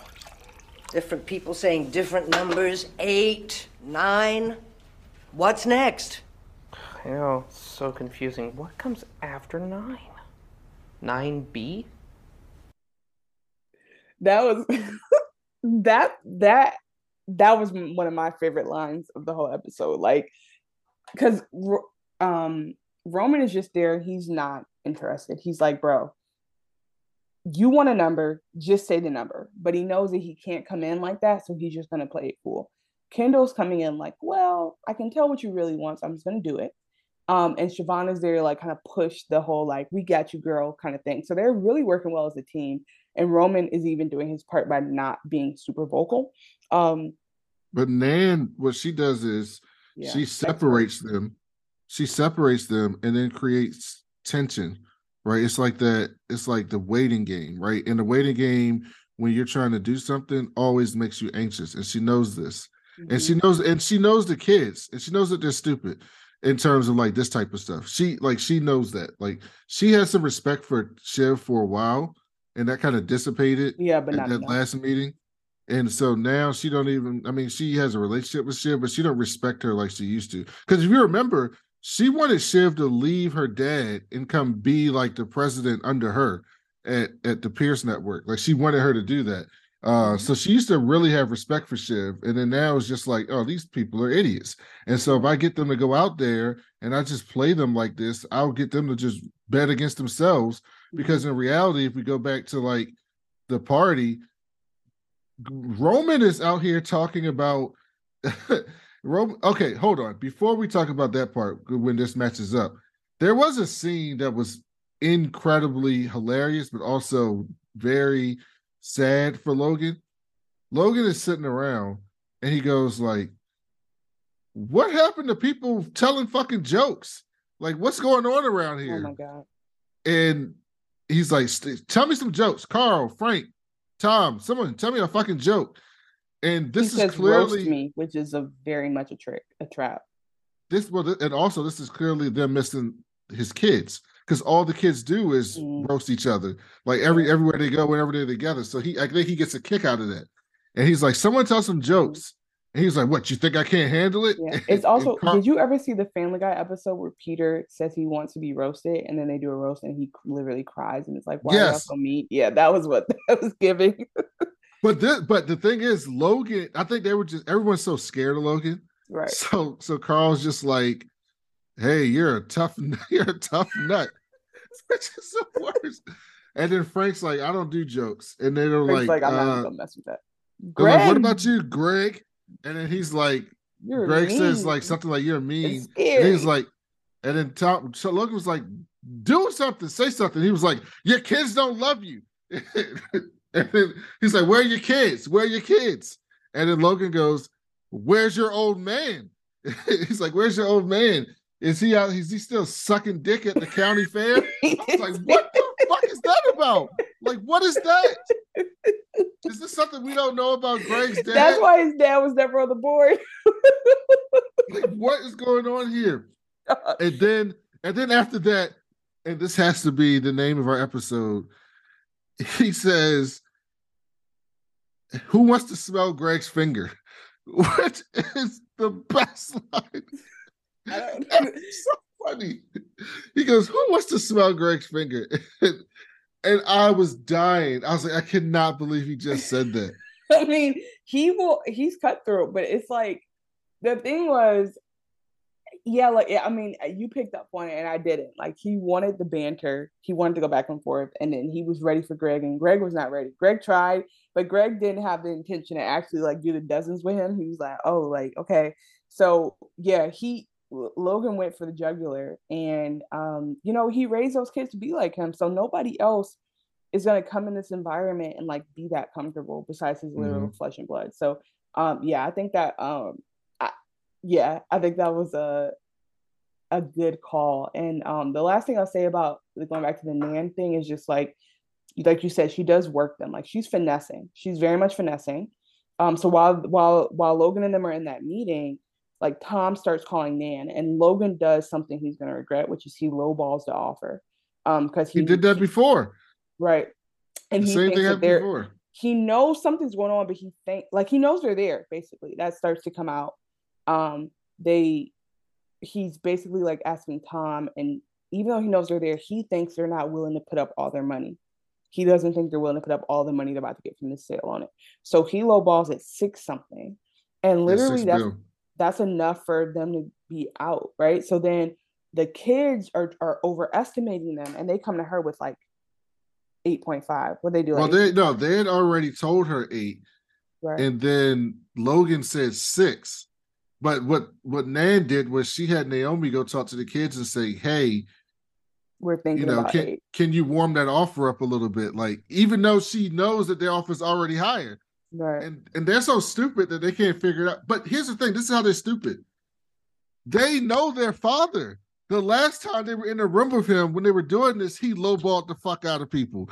Because he remember he originally lowballed Nan, then he lowballed Gojo when he was talking to Gojo. He tried to give a low like a, a, a fucked up offer. Mhm. That's what he does, right? Yeah. He lowballs people. So they should have known Logan is going to lowball her. So we should stay firm at our eight because there's, there's no way he's going to offer what it's worth. But that's why I think they weren't really serious about the hundred because they were like, we're gonna throw all of our money, all of our futures into this this acquisition. Instead of saying this is our number, we cannot afford it beyond that. Don't keep calling him and asking for more money. We're gonna walk. If she doesn't, if she wants to let dad buy it and ruin it, turn it, burn it to the ground for seven mil, let her do that. Like instead of having standards, they talk each other up into 10 they go into a conversation ending position, and that's fine. But I'm like, well, y'all gonna get 10 billion. Y'all don't have 10 billion. So they're leveraging a lot of stuff to do this to kind of get, and this is where it gets un, uncomfortable and unhealthy because now you're over leveraged trying to beat your dad, and he he has that money in some kind of way. Y'all do not. So it's like there's they're really putting all their eggs in this basket and also all their eggs in the sale basket, which again hopefully does go through. But it's like it's a risky thing. So they keep calling well, the banker trying to get the the money up, and the banker's like, I guess ten, but he's excited because he's gonna get more money from managing. Well, what Kendall says is we got to get a group. We got to group up, and you know we have some investors. he says we got some assholes and we got some other terrible people that we can get to invest, which is so true. And mm-hmm um, and so he's getting it. But you know what they're doing is like a, a, strong business move. If you got the money and if you're trying to end something, but like they, but that's what you do when you don't know the other side, right? Like when you have no inside information. This entire time they're yeah. calling, like they call Tom, and Tom's trying to figure out his max. At that point, they should have known Logan is not going up that high because if he was, Tom wouldn't be asking you where y'all are trying to go like mm-hmm. they should have known that, but they're stupid. They're yeah, they're not smart. They're not, they're, it, no, it's also an emotional thing. They within yes. a matter of hours want to spend 10 bill. By the way, Roman, again, this is my guy. He goes, How much is it worth? And the banker goes, Whatever you're willing to pay for it. That's not how valuation works, buddy. Like there's actually a number out there somewhere. So you can say the number and then say, but the bid is this but you can actually have so they went in mm-hmm. completely under research with no actual leverage they have no leverage they have no power to say we actually know this number we're not going to go beyond that.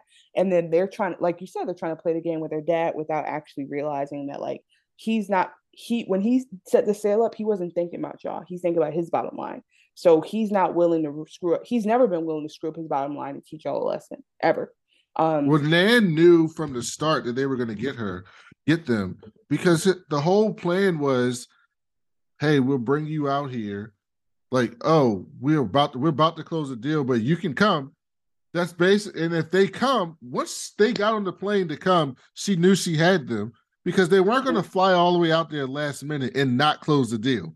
So at that point they were already putting themselves at a disadvantage exactly. because they were they had basically said we're desperate I'll take whatever the fuck you can give me. Mm-hmm. Right. And so here's what I think though. Um actually we'll get to predictions at the end.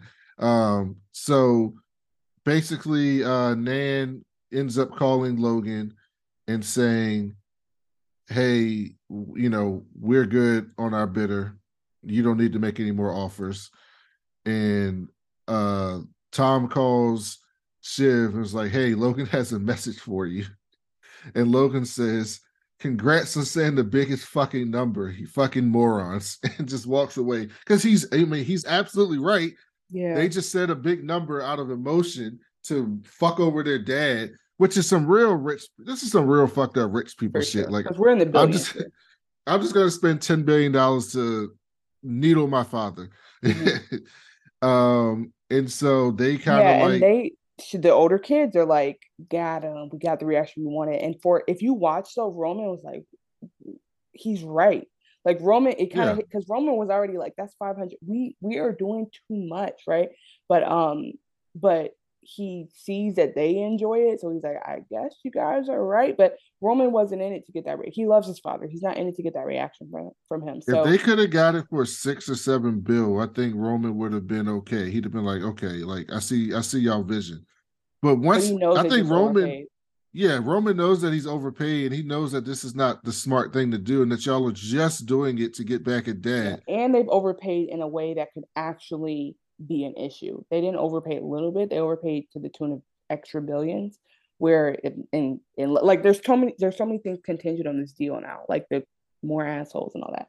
So yeah, um, Logan's obviously upset. We have I think that's pretty much most of it. Um, I'm well, no, upset. The next, yeah. The next part is Shiv and Tom.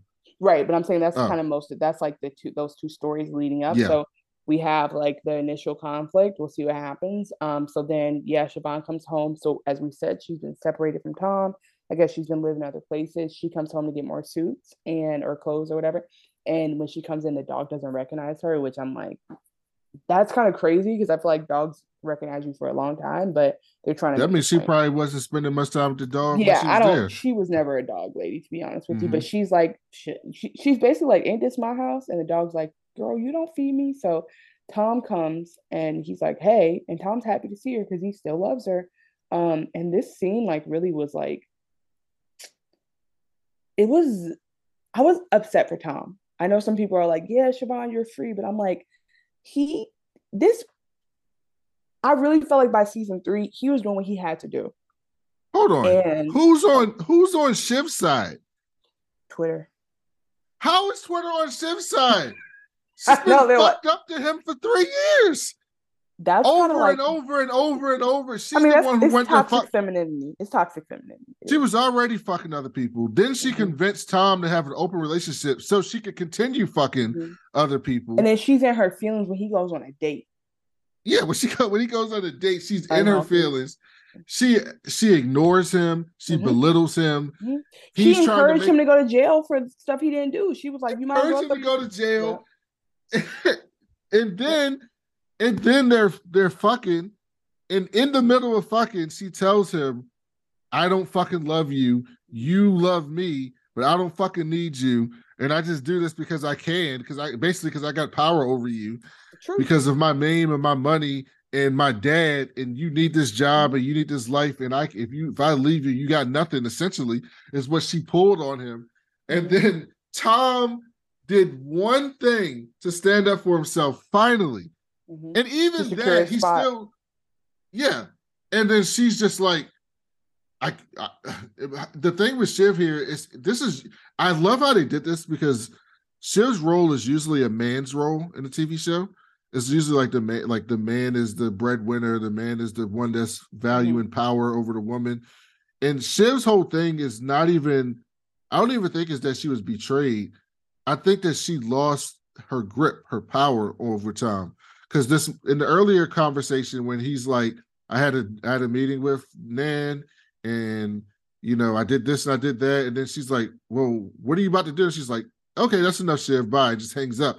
Like she just look that's what sent her off the deep end in the first meeting uh, with the kids. Mm-hmm. She lost her She grip of power over time. She doesn't have the power anymore, and she can't handle that. She cannot be in the power. She can't handle not being in a position of power. And I think that comes from her growing up as the woman with two other brothers and her dad and fighting for power. And so, like, Tom was like, I finally got a power over a man in my life. And now she lost that grip. Yeah, it's giving um Beth from uh Yellowstone. It's like the overcompensation because you were the girl in this male dominated place. And Mhm. again, like I'm not upset about the character and how they're developing her. It's just like, yeah, that's why she didn't marry somebody from her same neck of the woods because she wouldn't have that power. That's why she didn't marry the dude that she used to work with because she would have like almost like she wouldn't have enough power. Like she would have the money power, but sh- he wouldn't care about her in his career or like need her for anything. So she really took the man who was willing to like take her last name and they got married, you know? So um she knew what she was doing. And that's why I'm like, you know, for I, I don't think anything in their marriage was good, even what Tom did. But what also hurt me was she walks in, he's like, Do you he's basically like, Can we talk? And he's like, not just talk, excuse me, not just talk about where you've been, what's going on, not talk about the separation. Can we talk about everything? Like he's like, I have an explanation. Would you like to hear my explanation? I want to tell you. And she's like, I don't even want to talk about it. And that to me was like the worst thing she's ever done to him because all he was asking for was a conversation to clear up a marriage that had been years, all this like, you know, like water under the bridge and all this stuff or over the whatever. Like they have so much baggage. And she shuts off the one thing that she says it it would not be healthy good for her. So I guess she's she's instilling boundaries, but like I don't I do believe there are some instances where you got to push through because of where Mhm. what you have had with that person. I think that in a marriage that is not like physically abusive or even like too like you know you should hear him out because y'all need to talk you have to talk it through. But I'm a big talk it through kind of person. So but it was emotionally abusive and it was her towards him. Exactly. That's what I'm saying. So it's like Yeah. there's it, if if this was like somebody who's like I have to go, this is not healthy for me, that'd be different. But she doesn't want the accountability because she knows yes. no matter what he says about what he did, it's going to refer back to her and how she didn't take care of him. So, but she tried to yada yada. She said, "Well, we both made some mistakes. I don't need a whole lot of crying and bullshit. Nothing will change." Then I'm like, "What? Like you Yeah. just yada yada over a lot of shit." disgusting. that was disgusting, especially because it's not about. I've had this kind of thing like years ago. I had a friend and we fell out and we had been really close. And like a year later, I was like, we need to talk about it. And when we talked about it, she was like, I don't know why you had to rehash this. Now I feel bad again. I'm like, but it's done now. Like you can't like you should not just have these big things happen and you just go, oh, let's move along. Cause that's when you cry in the Walmart for no reason. You know, like you just gotta like go through life and process it and figure out how you feel and practice that. So her doing that just showed like her level of damage that we don't like her treating him like that is a sign of damage, but her like not even being able to sit with it is or just express herself is crazy. So she goes like, I think we've had a good run. I think we're at the end of the road basically. And he's just like, that makes me sad. And now I was like, damn, like she's just telling him it's over. And she randomly comes back home for a minute and they have She looked a little sad too. she was, but but sh I but this is what I hate on TV. Don't do the harm and then be also crying. Like if you're sad already, have the conversation. Open the path to healing. Like actually deal with the feelings if you're sad because y'all are both sad and nobody has an outlet. Um What'd you think then- about Tom's line where he said, "I could see if I could make love to you"? um I think That was so random to me.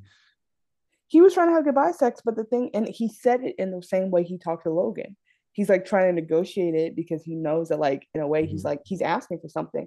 Um, and she goes, "Would you like to?" So she's so he's also kind of giving her a gift at the end, like, "I still, I still desire you," and she's like, "No." Um, but that's because she never wanted to be with him in the first place. Like, that's not that's not a parting gift to her. She does, she's not interested in him in that way, I think, and he's like still in love and misses her. She does also do this is why I think she's actually is toxic and emotionally abusive because she talks to him about the models he's been dating or the stuff she's been seeing online, but like she doesn't want to be with this man. So it's like, why are you guilting him about what he's doing for himself when y'all agreed on a separation? Anyway, so um they do have like a very you can tell how much he loves her because he's like, he's like, Do you leave or do I leave? And by the way, all jokes aside, I've been living here for six months. You got to go to a hotel. You don't live here no more. You just broke up with me. Like, get out. But she goes, you know, you I don't mind if you stay here. So they awkwardly lay on the bed and they're both sad. And he grabs her hand and she lets him. And I was like, this man loved her, better or for worse. He loved her.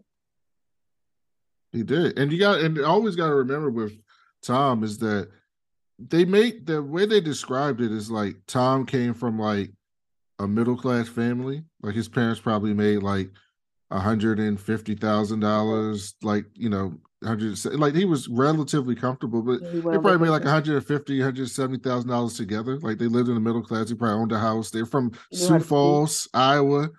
Like you know, he's, he's from the Midwest, middle class family, but he didn't come from money. Like he did not come from money, and somehow he met this billionaire woman who's also like attractive to him. So like I met this woman who's like this daughter of a billionaire who I also find attractive, who apparently likes me. Uh, Yeah, there's a power dynamic there that usually doesn't exist between woman and man, like in that way, in like in like media. There's a power dynamic there, and there's also like, yeah, he like adores her, and like in the first season, it's like Shiv is his mm-hmm. world. Like I adore, like I adore. Like they're married. He's married to her. He wants to be with her. yeah, but it wasn't even like a partnership. It was like it was like I am like here for you type of a thing. Like not like we're partners. It's like like you are my world type of a thing.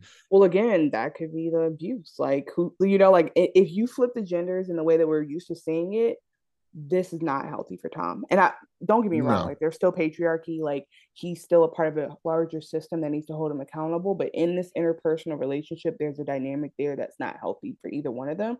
Um, so yeah, I mean, I think you're right. Like they're flipping it on its head and um kind of giving this interesting position because when you look at like Kendall and uh, Naomi, they are equally like status. So there's not like there's no Right. desperation on either part. Like they really are like take it or leave it. You'll be here. Even if you get married, we'll be here. Like who cares? We both have kids. Like And privileges can break out. down when money gets involved, right? So, like, if there's a big enough money disparity, it can break down specific privileges, especially in an interpersonal relationship. Yep. Um, but so, like, Tom is, has always, and and to this point, like we talked about earlier, Tom's whole thing is like, I think he's starting to realize, like, if this ends, Mhm. what the fuck happens to me? Like, does Yeah. Logan get rid of me? Does he no, does he he no longer have patience like- for me? As soon as he don't like the cut of my jib, I'm out of here. Cause because again, the most loyal people to Logan get fired. They And might then come if he's back, on- but they never yeah. But here's the thing: if he's on Shiv's bad side, who quote unquote what we're led to believe at the end of this episode is going to be in charge of the Pierce network, and if he's on Logan's bad side and he's in charge of conservative media and conservative circles, if he were to get let go, what the fuck does Tom do? Like his whole career is in this space, and Here- the two here's the people who run this space. The thing about this the thing about this world though is it literally makes it seem like New York City is inside the Waystar building. Like in a healthy environment, Tom could get any job he wants. He's been a VP of XYZ. Yeah, but but Yeah, you're but you're missing the key that. point. Uh-huh. No, you're missing the key point.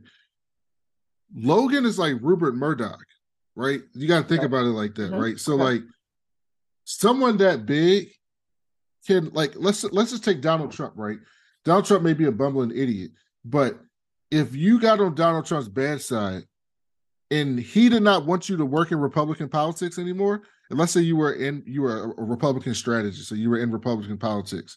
If you got on Donald Trump's bad side and he did not want you to work in Republican politics anymore, you would not get a job in Republican politics anywhere near a level that you had before or right, at and all. That's the asterisk because he if he if he thinks that's the lane he's gonna stay in, that's a different story than he can get a job. That's all I'm saying. He can get a job Well, he can get a and go have a job. ha- and go have a happy life and it's outside of New York. All I'm saying is if he thinks, yeah, like I mean, but it's again, it's no difference in the ex-wives. Like going back to Housewives, if you look at the Sonja Morgan, who was married to like a, a JP Morgan child, when she got her divorce, they gave her however much money they gave her and they bounced. And it's like she she she was like a sad example of somebody trying to stay relevant as a socialite. I'm sure she was, but like there was this But that's why they have alimony, though. So, like, you're right. talking about he could get a job, but like the reason why they have alimony is because you're accustomed to a lifestyle. And Mhm. depending on how long you've been in that relationship, like if I'm married to someone 20 years who's a millionaire, I- like the the world, the courts, at least the legal system, does not expect you to just go live in a one bedroom apartment. Like you're right, but this, accustomed but this to a wife lifestyle. did not get the alimony she deserved, and it was like there was Okay. there's there's like context to it. I forget like she did something wrong or like she left him on a boat or something. It was something like where she messed up. She thought he wouldn't cut her off. He cut her off, and she's like Okay.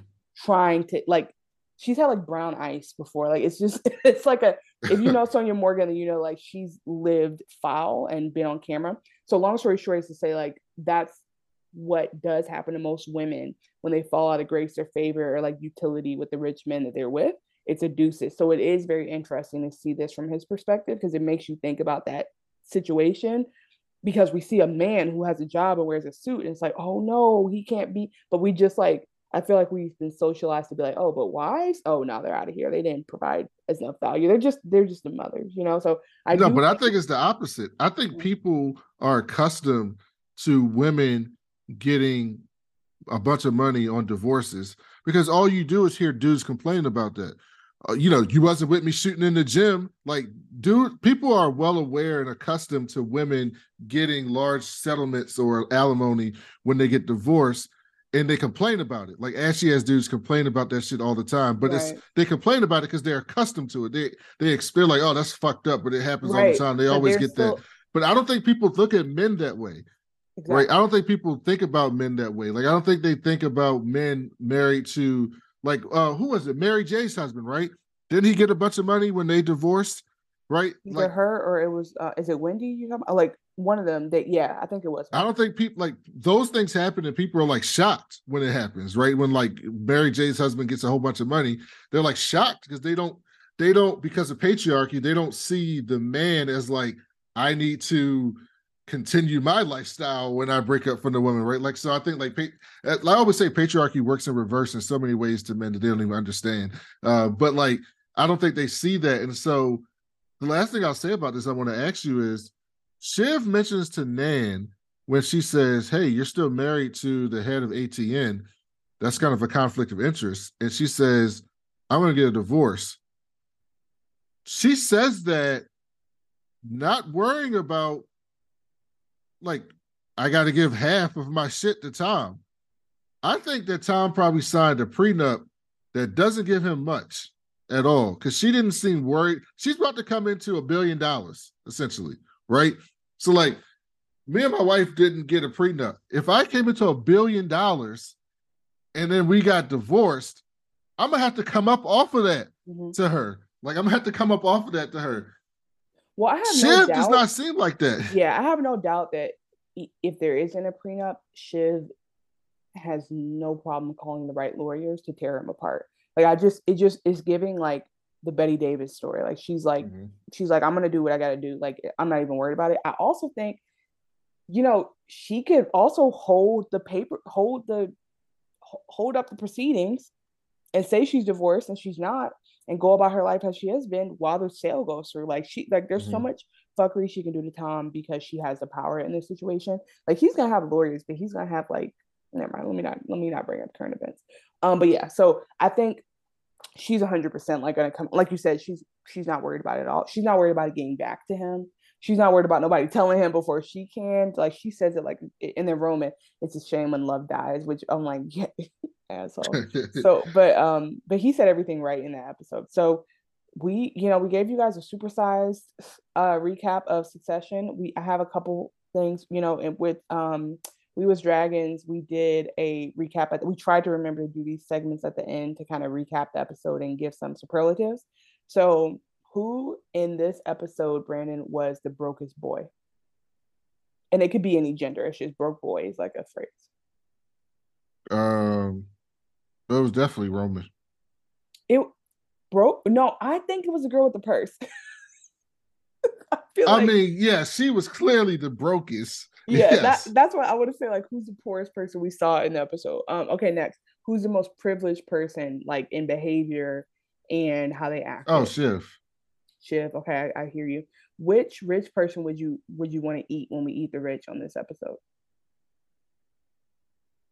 Um, for me, it's Nan. No, I like I fuck with Nan. But the way uh, no, the way that she was playing that, like I'm telling you, there's something so triggering about like Southern women acting like they're so delicate, but like actively doing stuff that like fit, like that tr- that is so upsetting to me. Yeah, so, but she was doing that to assholes. So like it matters. I think it matters who you're doing it to. Fair. Um, like if I'm an asshole to an asshole, am I really being an asshole? Yeah. Well, still, I don't think I have that much discernment. So who would you eat? Uh, probably the um, probably the banker dude. Oh yeah, he's a he's a because he knows whatever they pay, he makes more. So he's like, yeah, yes. spend it, spend it. Tell us. And he gave them basic, the most basic.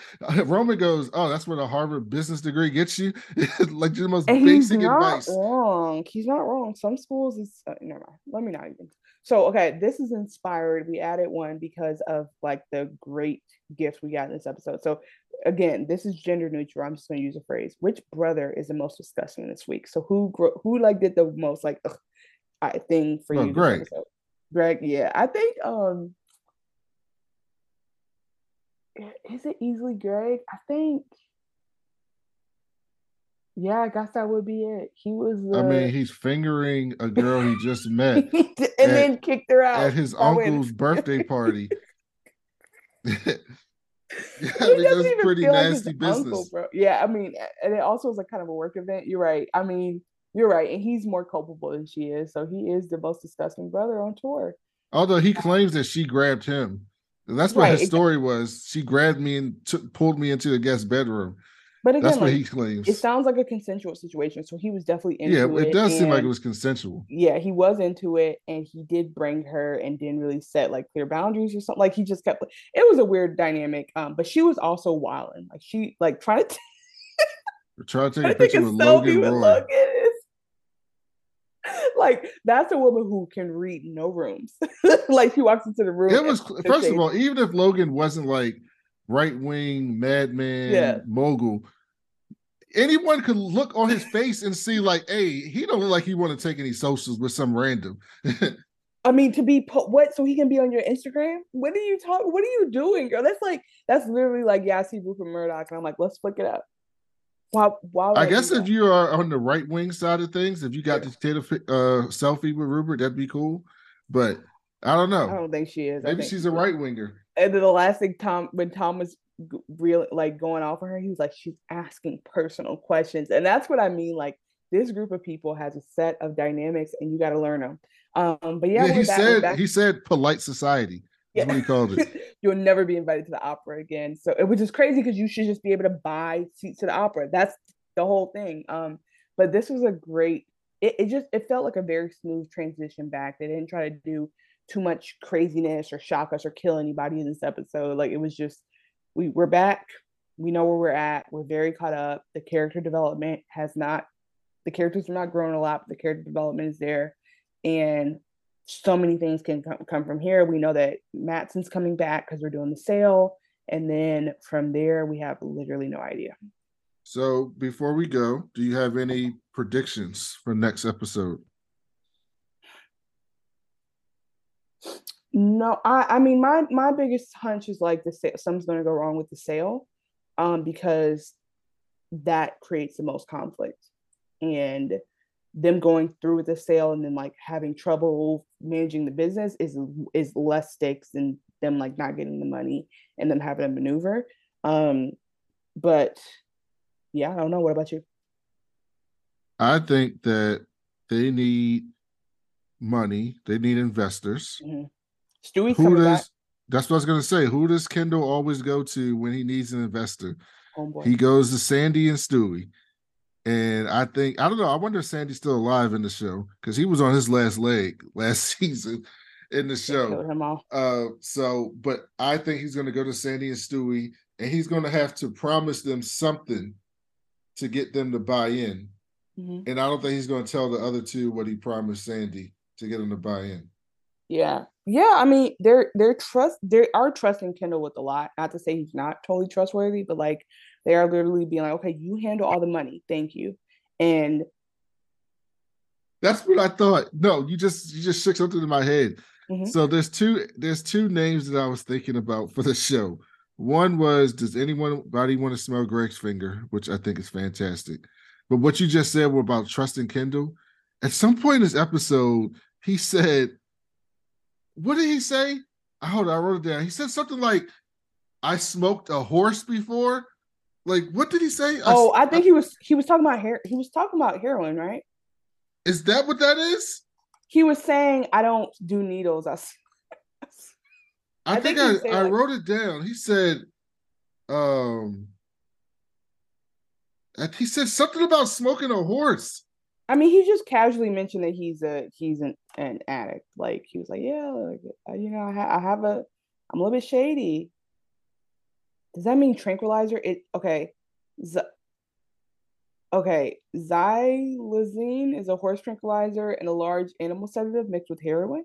Uh, is that it?